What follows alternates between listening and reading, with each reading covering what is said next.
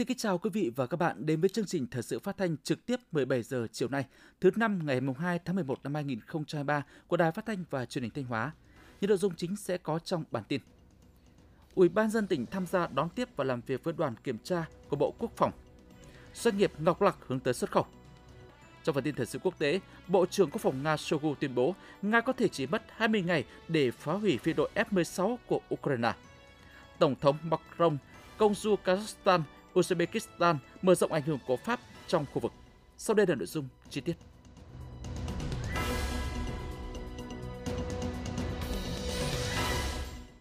Thưa quý vị và các bạn, ngày 2 tháng 11, đoàn công tác của Bộ Quốc phòng do Trung tướng Nguyễn Doãn Anh, Ủy viên Trung ương Đảng, Ủy viên Quân ủy Trung ương, Phó Tổng tham mưu trưởng Quân đội Nhân dân Việt Nam làm trưởng đoàn đã kiểm tra kết quả thực hiện công tác quốc phòng địa phương năm 2022 và 9 tháng năm 2023 tại Thanh Hóa – Tham gia đoàn có lãnh đạo các cơ quan Bộ Quốc phòng và Quân khu 4.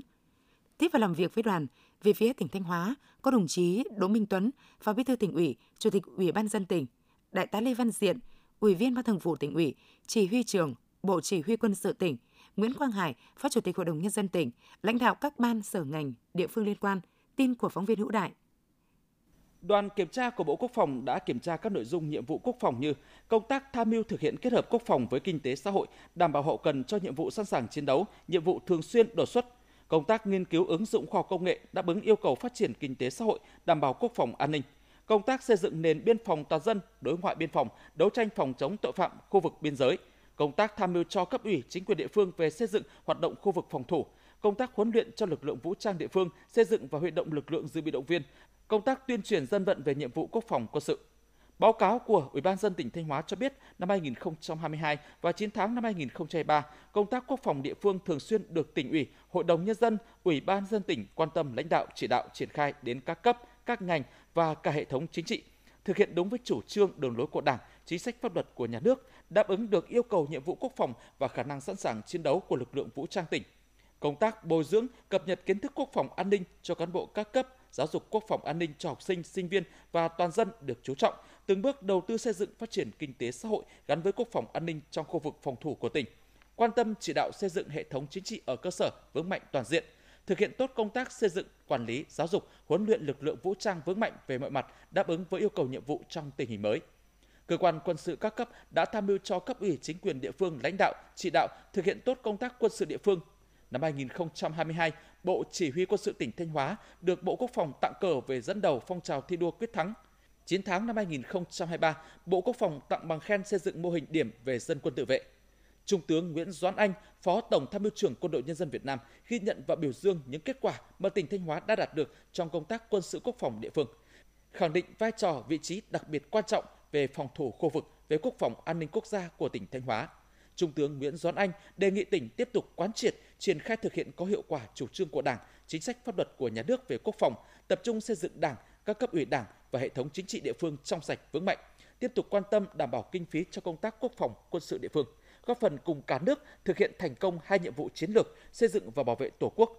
Phó Tổng tham mưu trưởng yêu cầu Bộ Chỉ huy quân sự tỉnh Thanh Hóa tích cực tham mưu xây dựng khu vực phòng thủ, xây dựng cơ sở vững mạnh toàn diện, cơ quan quân sự địa phương và các cấp phối hợp chặt chẽ với công an cung cấp và cơ quan đơn vị có liên quan trên địa bàn, nắm chắc tình hình, tham mưu, xử lý có hiệu quả các tình huống quốc phòng an ninh, không để bị động bất ngờ. Phát biểu tại buổi làm việc, Chủ tịch Ủy ban nhân dân tỉnh Đỗ Minh Tuấn khẳng định, cấp ủy chính quyền, lực lượng vũ trang và nhân dân tỉnh Thanh Hóa luôn quán triệt sâu sắc triển khai thực hiện nghiêm túc hiệu quả nhiệm vụ xây dựng và bảo vệ Tổ quốc, đường lối quân sự quốc phòng của Đảng, Nhà nước, kết hợp chặt chẽ giữa phát triển kinh tế xã hội với đảm bảo quốc phòng an ninh, giải quyết các vấn đề xã hội, thực hiện thắng lợi nhiệm vụ bảo vệ Tổ quốc trong tình hình mới. Thay mặt lãnh đạo tỉnh, Chủ tịch Ủy ban nhân dân tỉnh nghiêm túc tiếp thu ý kiến, chỉ đạo, định hướng của Phó Tổng tham mưu trưởng Quân đội nhân dân Việt Nam, đồng thời khẳng định Thanh Hóa sẽ tiếp tục phát huy hơn nữa những thành tích, kết quả đạt được, khắc phục triệt để những tồn tại hạn chế, xây dựng nền quốc phòng toàn dân gắn với thế trận an ninh nhân dân vững mạnh, xây dựng khu vực phòng thủ các cấp ngày càng vững chắc, không ngừng nâng cao chất lượng tổng hợp, sức mạnh chiến đấu của lực lượng vũ trang tỉnh, đáp ứng yêu cầu nhiệm vụ, góp phần xây dựng tỉnh Thanh Hóa thực sự mạnh về kinh tế, vững về quốc phòng, an ninh. Tiếp tục chuyến công tác tại Thái Lan, ngày 2 tháng 11, đoàn đại biểu tỉnh Thanh Hóa do đồng chí Nguyễn Văn Thi, Ủy viên Ban Thường vụ tỉnh ủy, Phó Chủ tịch Thường trực Ủy ban dân tỉnh làm trưởng đoàn đã đến thăm và làm việc với Đại sứ quán Việt Nam tại Thái Lan và vụ quản lý các khu công nghiệp Thái Lan. chào đón Phó Chủ tịch Thường trực Ủy ban dân tỉnh Nguyễn Văn Thi, các thành viên trong đoàn công tác của tỉnh Thanh Hóa, Đại sứ đặc mệnh toàn quyền Việt Nam tại Thái Lan Phan Chí Thành chúc mừng những thành công về kinh tế mà tỉnh Thanh Hóa đã đạt được trong thời gian qua, đồng thời cho biết hợp tác kinh tế giữa Thái Lan và Việt Nam tăng trưởng tích cực. Thái Lan hiện đứng vị trí thứ 9 trong số các quốc gia và vùng lãnh thổ, đứng thứ ba trong ASEAN sau Singapore và Malaysia về đầu tư trực tiếp vào Việt Nam. Đại sứ Phan Chí Thành đánh giá cao kết quả và quyết tâm của tỉnh Thanh Hóa trong cải thiện mạnh mẽ môi trường đầu tư kinh doanh, thu hút đầu tư. Đại sứ hy vọng sau chương trình xúc tiến đầu tư lần này sẽ có nhiều doanh nghiệp Thái Lan đến đầu tư tại Thanh Hóa. Theo mặt lãnh đạo tỉnh Thanh Hóa, Phó Chủ tịch Thường trực Ủy ban dân tỉnh Nguyễn Văn Thi trân trọng cảm ơn sự đón tiếp nồng hậu của đại sứ và đại sứ quán Việt Nam tại Thái Lan đối với đoàn. Thông tin nhanh về những thành tựu phát triển kinh tế xã hội của tỉnh Thanh Hóa giai đoạn 2016-2022 và 10 tháng năm 2023. Mục tiêu xúc tiến đầu tư, mở rộng hơn nữa quan hệ hợp tác kinh tế, thu hút đầu tư với Thái Lan. Phó Chủ tịch Thường trực Ủy ban dân tỉnh Nguyễn Văn Thi bày tỏ mong muốn Đại sứ quán Việt Nam tại Thái Lan ủng hộ, giúp đỡ tỉnh Thanh Hóa trong phát triển mối quan hệ hợp tác với Thái Lan. Đặc biệt là hỗ trợ kết nối, mời gọi các nhà đầu tư, doanh nghiệp lớn của Thái Lan sang nghiên cứu, khảo sát và đầu tư những lĩnh vực mà Thái Lan có thế mạnh và tỉnh Thanh Hóa có nhu cầu như phát triển hạ tầng thương mại, sản xuất thực phẩm, đồ uống, công nghệ chế biến chế tạo, năng lượng tái tạo, nông nghiệp công nghệ cao và sản xuất thức ăn chăn nuôi. Đồng thời đề nghị Đại sứ quán hỗ trợ các doanh nghiệp tỉnh Thanh Hóa tìm hiểu, mở rộng thị trường, hợp tác xuất khẩu hàng nông sản, thực phẩm sang thị trường Thái Lan. Cũng trong ngày 2 tháng 11, đoàn đại biểu tỉnh Thanh Hóa đã làm việc với vụ quản lý khu công nghiệp Thái Lan. Vụ này có nhiệm vụ quản lý và hỗ trợ 68 khu công nghiệp tại Thái Lan, trong đó có 5 khu công nghiệp thu hút nhiều doanh nghiệp, tập đoàn lớn trên thế giới. Đại diện vụ quản lý khu công nghiệp Thái Lan đã giới thiệu cụ thể về các mô hình quản lý trong khu công nghiệp, những giải pháp để hỗ trợ thu hút nhà đầu tư vào khu công nghiệp, loại hình khu công nghiệp thông minh và những chính sách khuyến khích phát triển khu công nghiệp thông minh của chính phủ Thái Lan. Phó Chủ tịch Thường trực Ban dân tỉnh Nguyễn Văn Thi trân trọng cảm ơn sự đón tiếp trọng thị của lãnh đạo cán bộ nhân viên vụ quản lý khu công nghiệp Thái Lan, đồng thời giới thiệu về điểm mạnh, lợi thế và tiềm năng phát triển của Thanh Hóa, định hướng phát triển các khu công nghiệp và chiến lược thu hút đầu tư nước ngoài FDI của Thanh Hóa. Phó Chủ tịch Thường trực Ban dân tỉnh nhấn mạnh, tỉnh Thanh Hóa đang ưu tiên thu hút đầu tư trực tiếp nước ngoài vào các ngành lĩnh vực công nghệ cao, thân thiện với môi trường, năng lượng sạch, năng lượng tái tạo, logistics và các dịch vụ hiện đại khác – đây đều là những lĩnh vực Thái Lan có thế mạnh, do đó Phó Chủ tịch Thường trực Ban dân tỉnh đề nghị vụ quản lý các khu công nghiệp Thái Lan ủng hộ, giúp đỡ tỉnh cung cấp nhiều thông tin về thế mạnh tiềm năng của Thanh Hóa cũng như những lĩnh vực tỉnh ưu tiên thu hút đầu tư đến các doanh nghiệp Thái Lan, các doanh nghiệp đang đầu tư tại Thanh Hóa để các doanh nghiệp nắm rõ thông tin đến Thanh Hóa tìm hiểu và quyết định đầu tư cũng như tăng cường kết nối giới thiệu tạo điều kiện để các doanh nghiệp của tỉnh Thanh Hóa đến đầu tư kinh doanh tại Thái Lan. Thưa quý vị và các bạn, trong các ngày từ 31 tháng 10 đến mùng 2 tháng 11, đoàn giám sát số 3 của Thường trực Hội đồng Nhân dân tỉnh do đồng chí Nguyễn Ngọc Tiến, Ủy viên Ban Thường vụ, Trưởng ban Nội chính tỉnh ủy, Trưởng ban Pháp chế, Hội đồng Nhân dân tỉnh làm trưởng đoàn, đã giám sát việc thực hiện các nghị quyết của Hội đồng Nhân dân tỉnh về hoạt động chất vấn, các kết luận của Thường trực Hội đồng Nhân dân tỉnh sau giám sát chuyên đề từ đầu nhiệm kỳ 2021-2026 đến nay tại các huyện Hoàng Hóa, Hậu Lộc, Vĩnh Lộc, Nông Cống và Sở Nông nghiệp Phát triển Nông thôn. Tin của phóng viên Tiến Dũng và Hồng Tư. Theo báo cáo của các huyện Hoàng Hóa, Hậu Lộc, Vĩnh Lộc, Nông Cống và Sở Nông nghiệp và Phát triển Nông thôn, ngay sau khi Hội đồng Nhân dân tỉnh ban hành các nghị quyết về hoạt động chất vấn tại các kỳ họp, kết luận của Thường trực Hội đồng Nhân dân tỉnh về hoạt động giám sát chuyên đề, các địa phương đơn vị đã ban hành các văn bản chỉ đạo tổ chức thực hiện. Trong đó, các địa phương đơn vị đã tập trung chỉ đạo chuyển dịch cơ cấu cây trồng, tăng cường kiểm tra giám sát và đẩy mạnh việc cấp phép thăm dò khai thác, sử dụng khoáng sản làm vật liệu xây dựng – kiểm tra xử lý các dự án được giao đất, cho thuê đất nhưng chậm triển khai thực hiện, tăng cường quản lý để ổn định thị trường vật liệu xây dựng, giải quyết khó khăn cho tàu thuyền khai thác hải sản và neo đậu tại các cảng cá, bến cá, tập trung nâng cao hiệu quả công tác cải cách hành chính.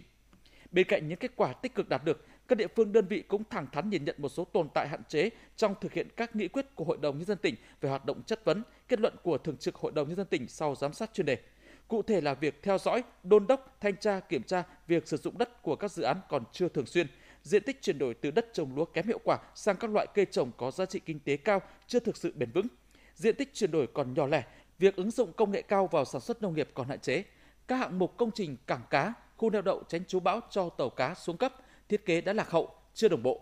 Việc phối hợp quản lý các mỏ khai thác khoáng sản sau khi hết hạn chưa chặt chẽ, kịp thời, làm ảnh hưởng đến môi trường, việc cập nhật các thủ tục hành chính mới ban hành hoặc được sửa đổi bổ sung thay thế bãi bỏ, hủy bỏ có lúc có nơi chưa kịp thời. Kết luận các buổi giám sát, đồng chí trưởng ban nội chính tỉnh ủy, trưởng ban pháp chế, Hội đồng nhân dân tỉnh Nguyễn Ngọc Tiến ghi nhận đánh giá cao tinh thần cầu thị, nghiêm túc, trách nhiệm của các huyện Hoàng Hóa, Hậu Lộc, Vĩnh Lộc, Nông Cống và Sở Nông nghiệp và Phát triển nông thôn trong thực hiện các nghị quyết của Hội đồng nhân dân tỉnh về hoạt động chất vấn, kết luận của Thường trực Hội đồng nhân dân tỉnh sau giám sát chuyên đề. Đồng chí trưởng ban nội chính tỉnh ủy, trưởng ban pháp chế Hội đồng nhân dân tỉnh cũng đề nghị các địa phương đơn vị cần ra soát đánh giá lại các nhiệm vụ mà nghị quyết, kết luận của Hội đồng nhân dân tỉnh đã nêu, có kế hoạch triển khai đến các ngành, đơn vị để tiếp tục tổ chức thực hiện một cách bài bản, khoa học, quyết liệt. Định kỳ thường xuyên phải có sơ kết đánh giá kết quả công việc, chỉ ra những mặt còn tồn tại, hạn chế để khắc phục. Đồng chí trưởng ban nội chính tỉnh ủy, trưởng ban pháp chế Hội đồng nhân dân tỉnh đề nghị các địa phương đơn vị tiếp tục đẩy mạnh tuyên truyền chủ trương,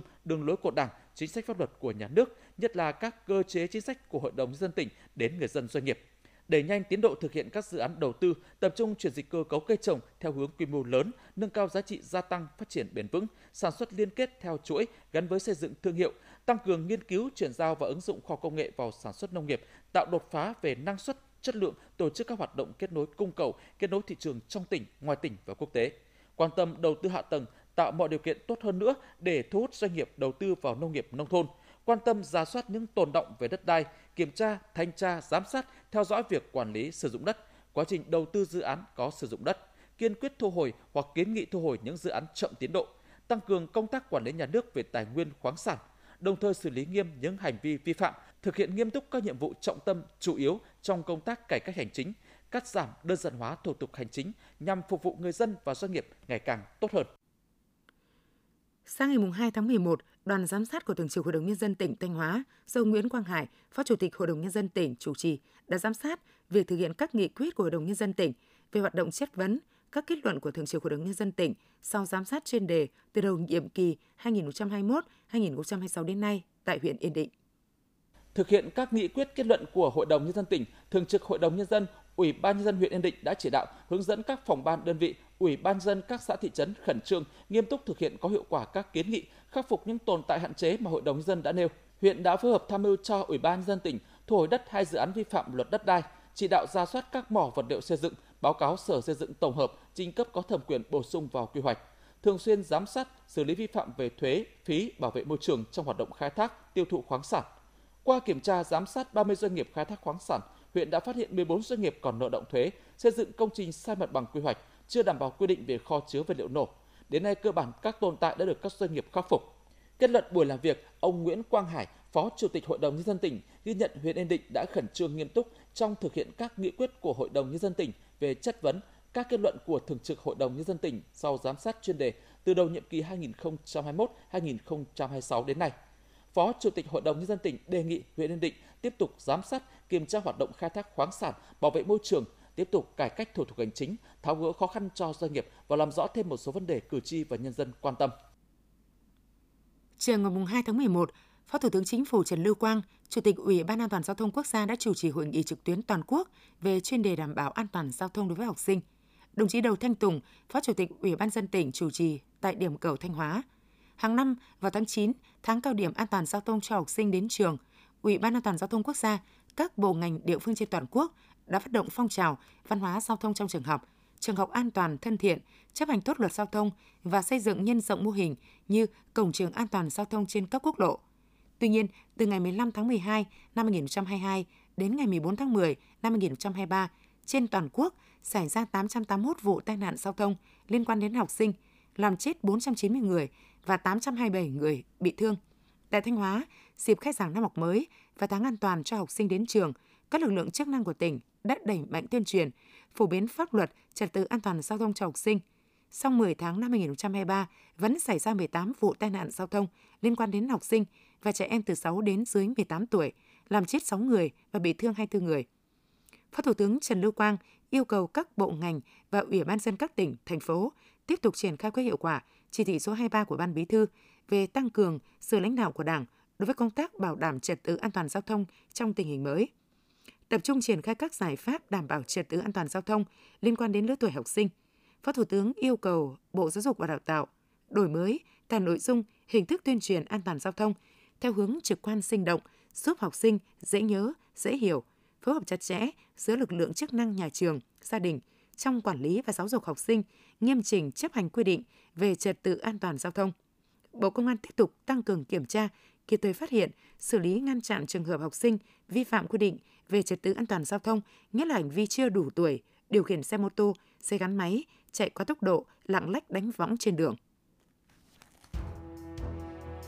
Quý vị và các bạn đang theo dõi chương trình thời sự phát thanh của Đài Phát thanh và Truyền hình Thanh Hóa. Chương trình được phát trên sóng FM tần số 92,3 MHz. Tiếp theo sẽ là những thông tin đáng chú ý. Ủy ban nhân dân tỉnh Thanh Hóa vừa có văn bản yêu cầu các ngành, các địa phương, đơn vị phối hợp với chi nhánh Ngân hàng Chính sách Xã hội tỉnh triển khai thực hiện quyết định số 22/2023 của Thủ tướng Chính phủ về tín dụng đối với người chấp hành xong án phạt tù. Theo quyết định số 22/2023 ngày 17 tháng 8 năm 2023 của Thủ tướng Chính phủ, kể từ ngày 10 tháng 10 năm 2023, những người chấp hành xong án phạt tù hoặc cơ sở sản xuất kinh doanh có sử dụng lao động là người chấp hành xong án phạt tù được tạo điều kiện vay vốn để làm ăn, sản xuất hoặc đào tạo việc làm. Mức vay vốn để đào tạo nghề tối đa là 4 triệu đồng một tháng. Người chấp hành xong án phạt tù đối với vay vốn để sản xuất kinh doanh, mức vay tối đa là 2 tỷ đồng một dự án và không quá 100 triệu đồng một người lao động tại cơ sở sản xuất kinh doanh. Việc vay vốn được thực hiện qua ngân hàng chính sách xã hội với lãi suất vay bằng lãi suất cho vay hộ nghèo. Thực hiện quyết định của Thủ tướng Chính phủ, Chủ tịch Ủy ban dân tỉnh Thanh Hóa yêu cầu các sở ban ngành và các đơn vị có liên quan tham mưu cho Ủy ban dân tỉnh trình Hội đồng nhân dân tỉnh xem xét bố trí nguồn vốn ngân sách ủy thác qua chi nhánh ngân hàng chính sách xã hội tỉnh để cho vay đối với người chấp hành xong án phạt tù đồng thời phối hợp chặt chẽ với chi nhánh ngân hàng chính sách xã hội tỉnh trong quá trình bình xét cho vay, giám sát vốn vay, đảm bảo cho vay đúng đối tượng, sử dụng đúng mục đích và đảm bảo việc thu hồi nợ theo quy định. Thưa quý vị và các bạn, vượt qua những khó khăn do ảnh hưởng của đại dịch COVID-19, các doanh nghiệp trên địa bàn huyện Ngọc Lặc đã và đang tích cực đẩy mạnh hoạt động sản xuất kinh doanh, hướng tới xuất khẩu, góp phần vào sự phát triển kinh tế xã hội của địa phương, ghi nhận của phóng viên Tưởng Vận. Nhà máy may dệt Ben Pacific Thanh Hóa đứng chân trên địa bàn xã Ngọc Khê, huyện Ngọc Lặc là doanh nghiệp FDI có 100% vốn đầu tư của Hàn Quốc. Sau một thời gian dài bị ảnh hưởng do đại dịch COVID-19, bắt đầu từ quý tư năm 2023, tình trạng thiếu đơn hàng của nhà máy đã được cải thiện. Hiện tại, nhà máy dệt may Việt Pan Pacific Thanh Hóa đang đẩy mạnh hoạt động xúc tiến thương mại, tìm kiếm đơn hàng xuất khẩu. Nhân đó, nhà máy đã đảm bảo việc làm ổn định cho hơn 3.000 lao động với mức thu nhập trung bình từ 5 đến 6,5 triệu đồng một người một tháng. Ông Nguyễn Duy Phúc, giám đốc điều hành nhà máy dệt may Việt Pan Pacific Thanh Hóa, huyện Ngọc Lặc, tỉnh Thanh Hóa phấn khởi cho biết. Nhà máy cũng đang à, đầu tư về các à, công nghệ tự động và bán tự động nhiều hơn để à, nâng cao cái hiệu suất và đáp ứng với cái nhu cầu của thị trường xuất sang nước ngoài. 95% sản phẩm là xuất đi Mỹ, tầm 3% là xuất đi châu Âu, 2% là xuất đi thị trường Nhật Bản và Hàn Quốc. Quy mô của dự án trong tương lai sẽ mở rộng lên 7.000 à, lao động để tạo công an việc làm cho các à, lứa tuổi lao động ở địa phương. Chị Bùi Thị Tiếp, công nhân nhà máy dệt may Việt Pan Pacific Thanh Hóa, huyện Ngọc Lặc, tỉnh Thanh Hóa vui vẻ chia sẻ. Trước đây tôi có làm công ty may mặc ở trong Sài Gòn và từ ngày ở Ngọc Lặc mở công ty may và tôi đã về đây làm được 8 năm thì tôi thấy mức lương ở đây rất là ổn định À, thu nhập 7-8 triệu. Với mức lương đấy thì tôi cảm thấy à, Ờ, cũng ờ, hợp lý và tôi cũng mong là công ty ngày càng phát triển. Nhờ ứng dụng tiến bộ khoa học vào sản xuất, công ty trách nhiệm hoạn nông nghiệp công nghệ cao Hổ Gươm Sông Âm đã trở thành đơn vị đi đầu của huyện Ngọc Lặc trong việc trồng một số loại cây có giá trị kinh tế cao như vải không hạt, bơ Israel, thanh long ruột đỏ, xoài, chanh dây. Trong đó, 30 hecta vải không hạt của công ty đã được trồng theo quy trình Global Gap nhằm đáp ứng nhu cầu xuất khẩu. Theo đó, vải không hạt của công ty đã được xuất khẩu sang Nhật Bản với khối lượng 500 kg và Vương quốc Anh là 600 kg. Hiện nay công ty đã ươm hơn 20.000 cây vải không hạt để ghép giống vải quý. Dự kiến công ty sẽ tiếp tục nhân rộng mô hình này trong những năm tới, cung cấp cho người tiêu dùng sản phẩm nông sản chất lượng cao và xuất khẩu đi các nước trên thế giới. Ông Nguyễn Văn Huê, giám đốc điều hành công ty trách nhiệm hữu hạn nông nghiệp công nghệ cao Hồ Gươm Sông Âm, huyện Ngọc Lặc, tỉnh Thanh Hóa cho biết thêm. Cây vải không hạt thì chúng tôi đưa vào trồng từ À, năm 2019, năm 2023 đã cho à, sản phẩm chúng tôi kết hợp với Viện Di truyền Nông nghiệp. Đến nay đã được Viện Di truyền Nông nghiệp chứng nhận bảo hộ về cái giống vải à, với tên vải là vải ngọc hồ gươm. Song song với cái việc mà chúng tôi trồng mới và thu hoạch thì chúng tôi đã đã làm cái Việt Gáp và cái mã vùng trồng cho cây vải và cây thanh long xuất khẩu đi Nhật Bản và Trung Quốc. Vượt qua những khó khăn do ảnh hưởng của đại dịch COVID-19, các doanh nghiệp Ngọc Lặc đang tích cực đẩy mạnh sản xuất kinh doanh, tìm kiếm đơn hàng xuất khẩu, không để người lao động bị mất việc làm. Ông Ngô Tiến Quang, Phó Giám đốc Công ty Cổ phần Sản xuất Chế biến Nông sản và Vật tư Phúc Thịnh cho biết. Cái nguồn đầu vào của công ty là cũng ổn định, đầu ra của công ty cũng có nhiều đối tác cho nên cũng rất là ổn định cho nên là cũng rất tốt. Hiện nay thì ờ, cái nguồn hàng của chúng tôi thì, thì vẫn đang xuất đi ờ, chủ yếu là Trung Quốc và đang vươn ra các ờ, nước như ví dụ như Ukraine, ờ, Nhật Bản đảm bảo được công an việc làm cho người lao động và đảm bảo được cái thu nhập cho người lao động. Lao động của toàn công ty thì rơi vào khoảng tầm ờ, 150 người thì cái mức thu nhập là bình quân cũng phải là khoảng 8 đến 10 triệu. Ông Phạm Anh Tuấn, trưởng phòng kinh tế và hạ tầng huyện Ngọc Lặc cho biết, trên địa bàn huyện Ngọc Lặc hiện có gần 270 doanh nghiệp đang hoạt động, tạo việc làm cho khoảng 4.200 lao động. Nhiều doanh nghiệp đã nỗ lực vượt khó hướng tới xuất khẩu. Nhìn chung, các doanh nghiệp trên địa bàn đã góp phần vào sự phát triển kinh tế xã hội của địa phương. Sau à, dịch Covid thì các doanh nghiệp trên địa bàn thì cơ bản đã hồi phục, không có doanh nghiệp nào phá sản. Ờ, đối với huyện Ngọc Lặc thì à, các doanh nghiệp ờ, đóng góp rất lớn vào cái ờ, sự phát triển kinh tế xã hội. Trong đó thì à, về mặt kinh tế thì là đã giải quyết được công an việc làm cho nhân dân các dân tộc của huyện rất là nhiều. Bà con không phải tha hương đi lao động ở các ờ, khu vực ờ, ờ, khác của tỉnh cũng như là của đất nước. Có thể khẳng định việc nhiều doanh nghiệp trên địa bàn huyện Ngọc Lặc linh hoạt trong sản xuất kinh doanh, nỗ lực hướng tới xuất khẩu, chẳng những có cơ hội tiếp thu được nhiều kinh nghiệm trong thực tế mà còn từng bước theo kịp sự phát triển chung của thế giới và tăng giá trị cho sản phẩm Make in Việt Nam. Mới đây, tỉnh Thanh Hóa đã công bố bảng đánh giá xếp hạng mức độ chuyển đổi số các sở ban ngành cấp tỉnh và Ủy ban dân cấp huyện năm 2022. Theo bảng xếp hạng này, thành phố Thanh Hóa vươn lên đứng đầu 27 huyện, thị xã thành phố và xếp hạng mức độ chuyển đổi số với điểm chỉ số cao nhất là 848,6 điểm. Hiện nay, 34 trên 34 phường xã đã ban hành kế hoạch, công văn tổ chức triển khai các nhiệm vụ chuyển đổi số theo hướng dẫn chỉ đạo của tỉnh và thành phố.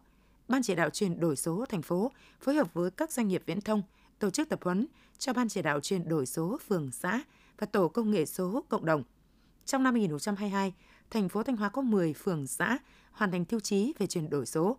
Các phường xã đã bố trí hệ thống trang thiết bị, phần mềm, đường truyền kết nối với Trung tâm Dữ liệu Quốc gia về dân cư và tổ chức tập huấn, hướng dẫn đội ngũ tiếp nhận, giải quyết các thủ tục hành chính mới, cập nhật đảm bảo đúng quy trình, quy định, tạo mọi điều kiện tốt nhất để phục vụ nhân dân. Việc đánh giá xếp hạng mức độ chuyển đổi số của thành phố Thanh Hóa với những chỉ số cụ thể, rõ ràng sẽ là cơ sở quan trọng để thành phố nhìn nhận, nắm bắt lại tình hình chuyển đổi số của mình. Từ đó có thể đưa ra những giải pháp cải thiện từng chỉ số sao cho phù hợp với thực tế của địa phương. Vụ đông 2023-2024, toàn tỉnh phấn đấu gieo trồng 47.000 hecta, giá trị sản xuất đạt trên 3.525 tỷ đồng trở lên. Để hoàn thành mục tiêu sản xuất, các địa phương trên địa bàn tỉnh đã giảm dần các cây trồng truyền thống để trồng các loại cây rau màu có giá trị cao, phù hợp với nhu cầu của thị trường, áp dụng khoa học kỹ thuật, tạo điều kiện thuận lợi thu hút doanh nghiệp đầu tư liên kết sản xuất bao tiêu sản phẩm. Do đó, những vùng sản xuất tập trung chuyên canh được các địa phương ưu tiên gieo trồng có lợi thế như ngô, đậu tương, khoai tây, khoai lang, rau đậu các loại và cả các loại cây trồng có giá trị, có thị trường tiêu thụ tốt, ổn định, ưu tiên các sản phẩm tiêu thụ chế biến nội địa như khoai tây chế biến, dưa chuột, bí xanh, bí ngô, hành tỏi,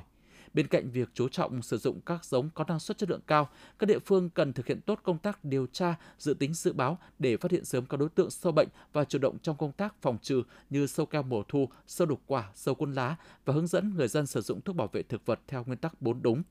Bên cạnh những thuận lợi thì việc thiếu hụt lao động trong lĩnh vực nông nghiệp, thị trường tiêu thụ không ổn định, nỗi lo được mua mất giá vẫn là những khó khăn mà người dân phải đối mặt